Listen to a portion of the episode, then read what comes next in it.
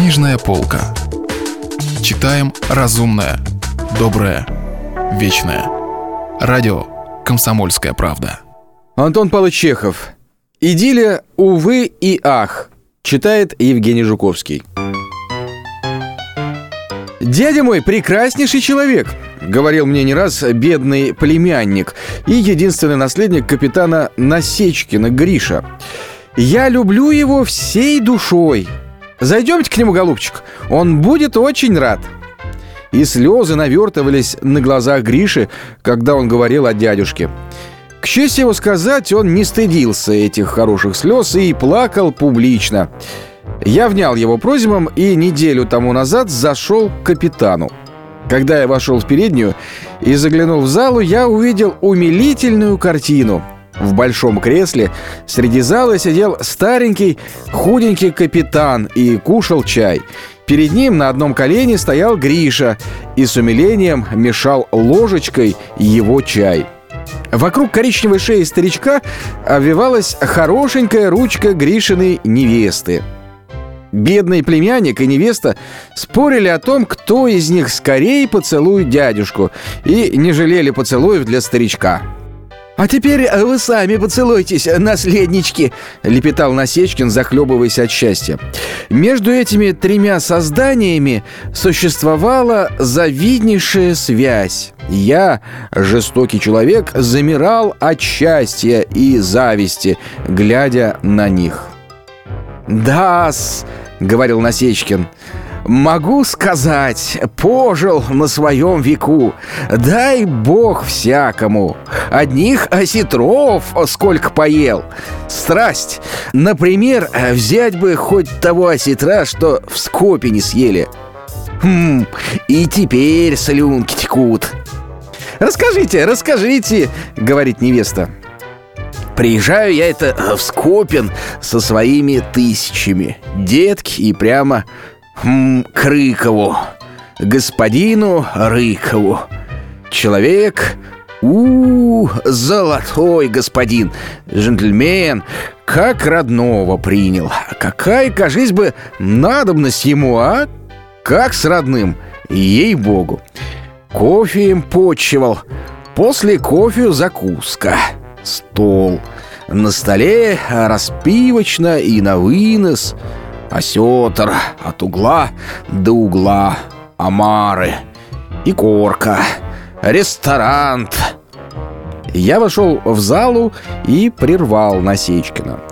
Это было аккурат в тот день, когда в Москве было получено первое телеграфическое известие о том, что Скопинский банк лопнул. «Детками наслаждаюсь», — сказал мне Насечкин после первых приветствий и, обратясь к деткам, продолжал хвастливым тоном. «И общество благородное, чинначальники, духовенство, иеромонахи, иереи, После каждой рюмочки под благословение подходишь.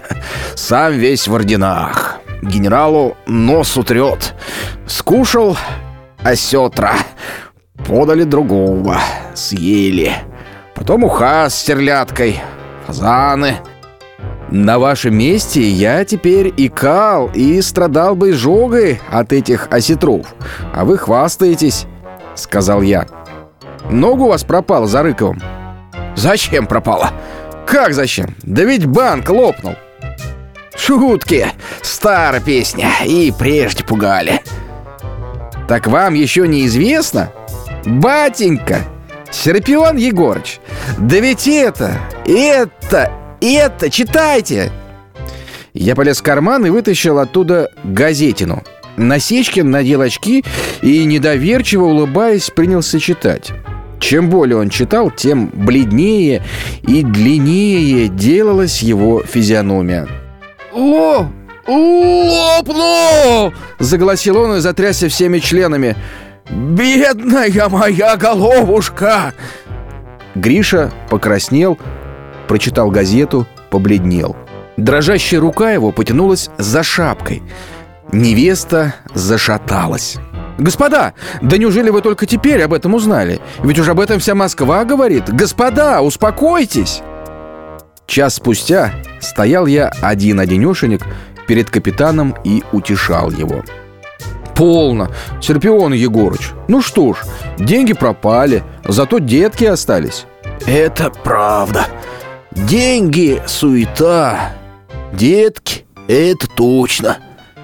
Но, увы, через неделю я встретился с Гришей. «Сходите, батенька, к дядюшке!» — обратился я к нему. «А чего вы к нему не сходите? Совсем бросили старика?» «А ну и к черту! Очень мне нужен старый черт, дурак, не мог найти другого банка. Все-таки сходите, ведь он ваш дядя. Он? Ха-ха!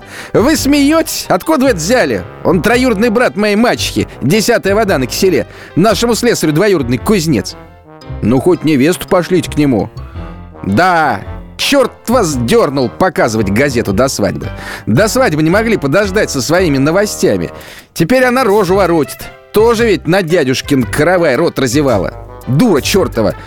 Разочарована теперь. Так, сам того не желая, разрушил я теснейшее трио. Завиднейшее трио. Мы читали рассказ Антона Павловича Чехова «Идиллия, увы и ах». Если вы пропустили главу любимого произведения или хотите послушать книгу целиком – Добро пожаловать к нам на сайт kp.ru слэш радио раздел «Книжная полка». Книжная полка. Читаем разумное, доброе, вечное.